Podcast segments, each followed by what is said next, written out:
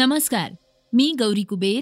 आता आपण ऐकणार आहोत सकाळचं पॉडकास्ट महाराष्ट्र एटीएसनं हजार पानांचा तपास अहवाल चांदीवाल आयोगाला सुपूर्द केलाय. त्याबाबत सविस्तर माहिती आपण आजच्या पॉडकास्टमधून जाणून घेणार आहोत. मराठी भाषेबाबत केंद्र सरकारनं एक महत्त्वाचा निर्णय घेतलाय. तोही ऐकणार आहोत.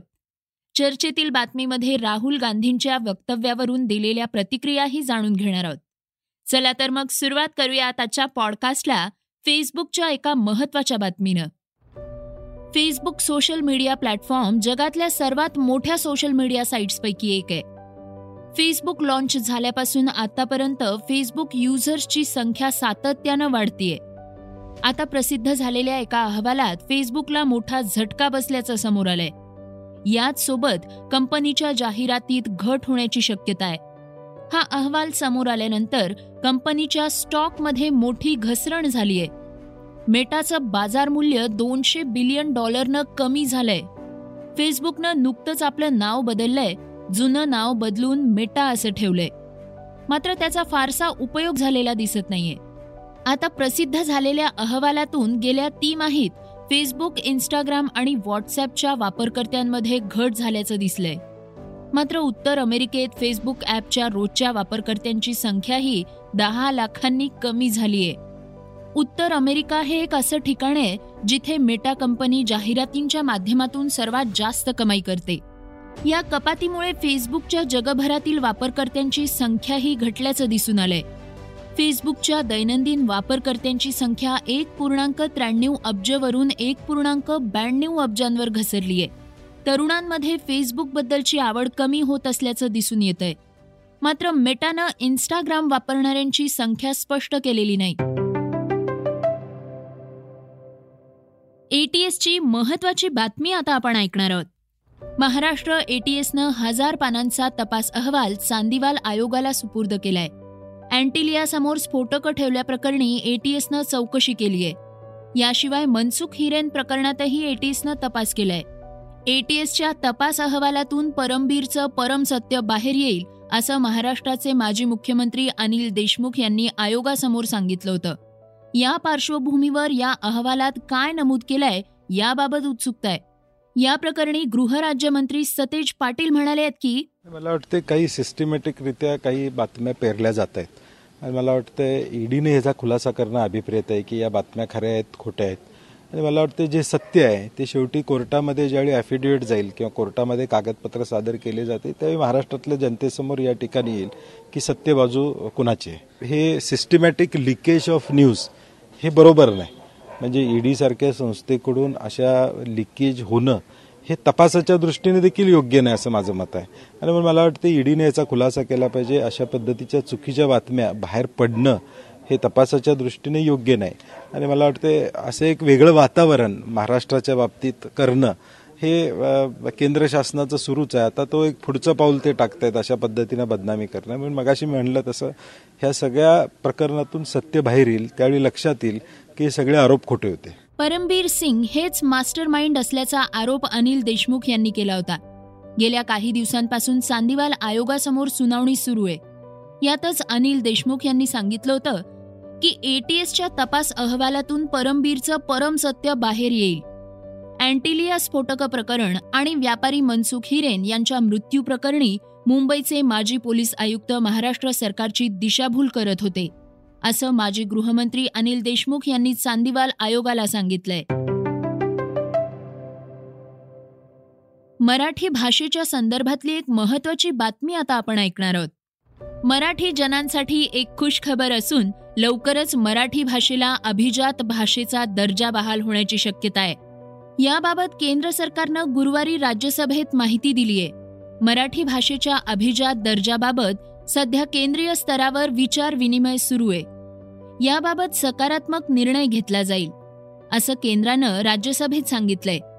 सातत्यानं महाराष्ट्र सरकारनं यासाठी केलेल्या प्रयत्नांना अखेर यश मिळणार. आहे या संदर्भात शिवसेनेच्या खासदार प्रियंका चतुर्वेदी यांनी गुरुवारी राज्यसभेत मराठी भाषेच्या अभिजात दर्जाबाबत प्रश्नोत्तराच्या तासात प्रश्न उपस्थित केला होता. चतुर्वेदी यांनी केंद्राला विचारलं की महाराष्ट्रातील अनेक खासदारांनी आणि स्वतः राज्य सरकारनं सातत्यानं केंद्रापुढे मांडल्यानंतरही मराठीला अद्याप अभिजात भाषेचा दर्जा का मिळालेला नाही? यावर विचार विनिमय सुरू असल्याचं उत्तर कायम केंद्राकडून देण्यात आलंय. पण अद्याप ते का झालेलं नाही? चतुर्वेदी यांच्या या प्रश्नाला उत्तर देताना केंद्रीय सांस्कृतिक राज्यमंत्री अर्जुन राम मेघवाल यांनी सांगितलंय की लवकरच मराठीला अभिजात भाषेचा दर्जा देण्याबाबत निर्णय घेतला जाईल. यावर सध्या आंतरमंत्रालयीन विचार विनिमय सुरू आहे. लवकरच याबाबत सकारात्मक निर्णय समोर येईल. केंद्राकडून सध्या सहा भाषांना अभिजात भाषेचा दर्जा देण्यात आलाय.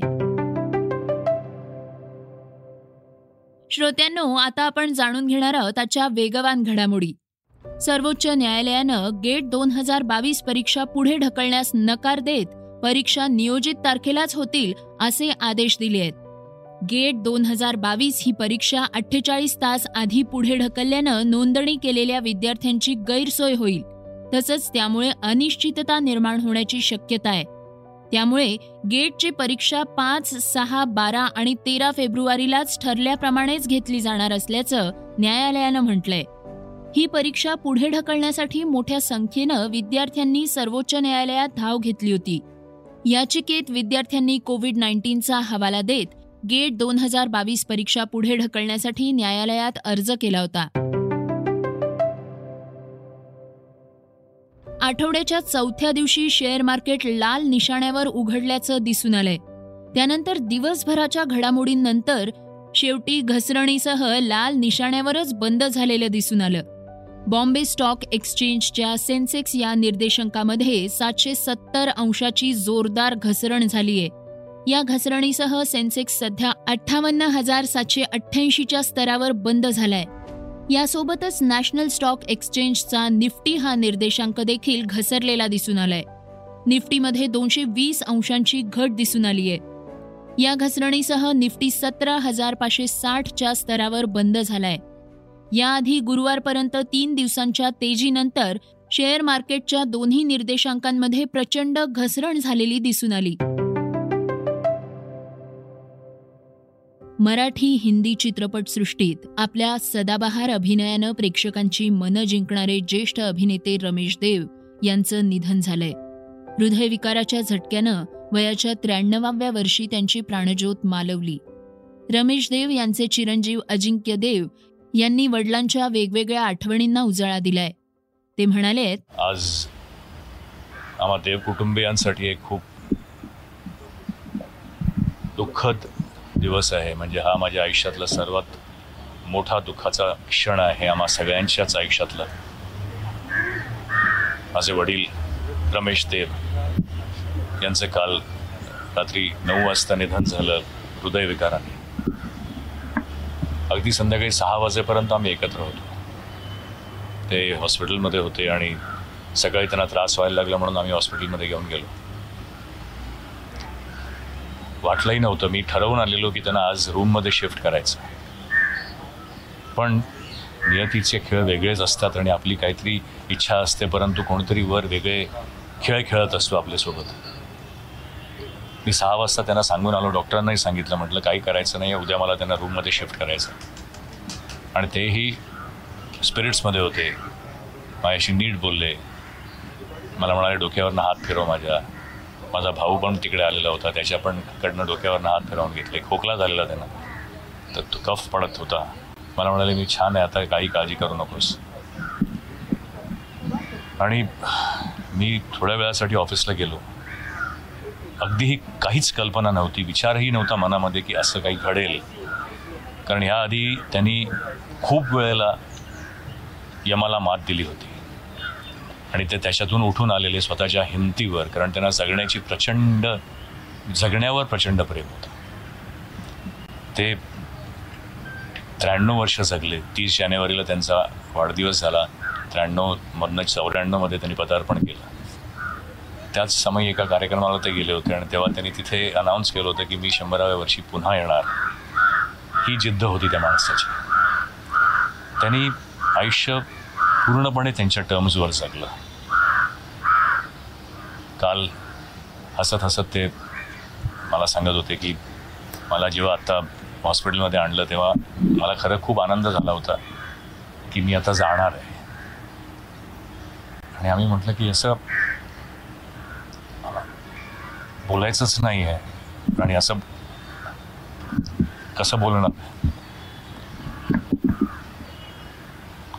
तर त्यांचं तेच म्हणणं होतं की अरे आम्ही म्हटलं आमच्यासाठी तुम्हाला राहायचं आहे म्हणाले की आयुष्यभर मी सगळ्यांचं केलं. आता मला माझ्यासाठी जगायचं आणि आणि ते झोपले आणि निघालो तिथनं. बीसीसीआय अध्यक्ष सौरभ गांगुलीनं आयपीएलचा पंधरावा हंगाम कुठे होणार आहे याबाबत सुतोवाच केलंय. सौरभ गांगुलीनं सांगितलंय की भारतातील कोरोना रुग्णसंख्या जर आकाशाला भिडली नाही तर आयपीएलचा पंधरावा हंगाम भारतातच होईल. त्याचबरोबर सौरभ गांगुलीनं यंदाच्या आयपीएलमधले साखळी सामने हे मुंबईत आणि पुण्यात खेळण्याचा मानस असेल असं सांगितलंय. तो म्हणालाय की जर भारतात कोरोनाची रुग्णसंख्या आकाशाला भिडली नाही तर आयपीएलचा यंदाचा हंगाम हा भारतातच होईल. आयपीएलच्या ठिकाणांबाबत बोलायचं झालं तर आम्ही सामने महाराष्ट्रात आयोजित करण्याचा विचार करतो. श्रोत्यांनो आता आपण जाणून घेणार आहोत आजची चर्चेतली बातमी. संसदेत राहुल गांधी यांनी केलेल्या दोन भारतच्या वक्तव्यावरून सध्या त्यांच्यावर मोठ्या प्रमाणात टीका होतीये. हरियाणाचे गृहमंत्री अनिल विज यांनीही राहुल गांधींवर जोरदार टीका केलीये त्यापूर्वी राहुल गांधी काय म्हणाले होते ते आपण ऐकूयात. दो हिंदुस्तान बन रहे हैं. एक अमीरों का हिंदुस्तान और दूसरा गरीबों का हिंदुस्तान. और इन दो हिंदुस्तानों के बीच में खाई बढ़ती जा रही है. आपने अभी देखा होगा, अभी दो स्पीकर्स ने बात की मगर आपने ये नहीं कहा कि रोज़गार ढूँढने के लिए उत्तर प्रदेश में, बिहार में, रेलवे की नौकरी के लिए वहाँ पे युवाओं ने क्या किया और क्या हुआ? इसके बारे में आपने नहीं बोला। गरीब हिंदुस्तान के पास आज रोज़गार नहीं है। प्रेसिडेंशियल एड्रेस में बेरोजगारी के बारे में एक शब्द नहीं था। और पूरे हिंदुस्तान में आज हिंदुस्तान का युवा रोजगार ढूंढ रहा है। विज यांनी म्हटलंय की राहुल यांच्या पालकांमुळेच त्यांचा विचार करण्याच्या पद्धतीत दोष निर्माण झालाय. गांधींच्या कुटुंबात जन्मलेल्याचं संगोपन इटालियन आई आणि भारतीय वडिलांनी केलेलं असल्यानं त्यांना एकाऐवजी दोन भारत पाहण्याची सवय आहे. राहुल गांधींना एका भारतात दोन भारत दिसणं स्वाभाविक आहे. कारण ते दोन संस्कृतींमध्ये वाढलेले आहेत. आई सोनिया गांधी इटालियन असून वडील राजीव गांधी हे भारतीय होते. त्यामुळे ते इटली आणि भारताच्या संस्कृतीत वाढले आहेत. त्यांच्या विचारांमध्ये नेहमीच द्वंद्व असतं. विज यांचं हे ट्विट सोशल मीडियावर व्हायरल झालंय. श्रोत्यांनो हे होतं सकाळचं पॉडकास्ट. उद्या पुन्हा भेटूयात. धन्यवाद. Research and script Yugandhar Tajane वाचा बघा आणि आता ऐका आणखी बातम्या. ई सकाळ डॉट कॉम वर. तुम्ही हा पॉडकास्ट ई सकाळच्या वेबसाईट आणि ऍप वर सुद्धा ऐकू शकता. विसरू नका या पॉडकास्टला आपल्या आवडीच्या पॉडकास्ट ऍप वर सबस्क्राईब किंवा फॉलो करायला.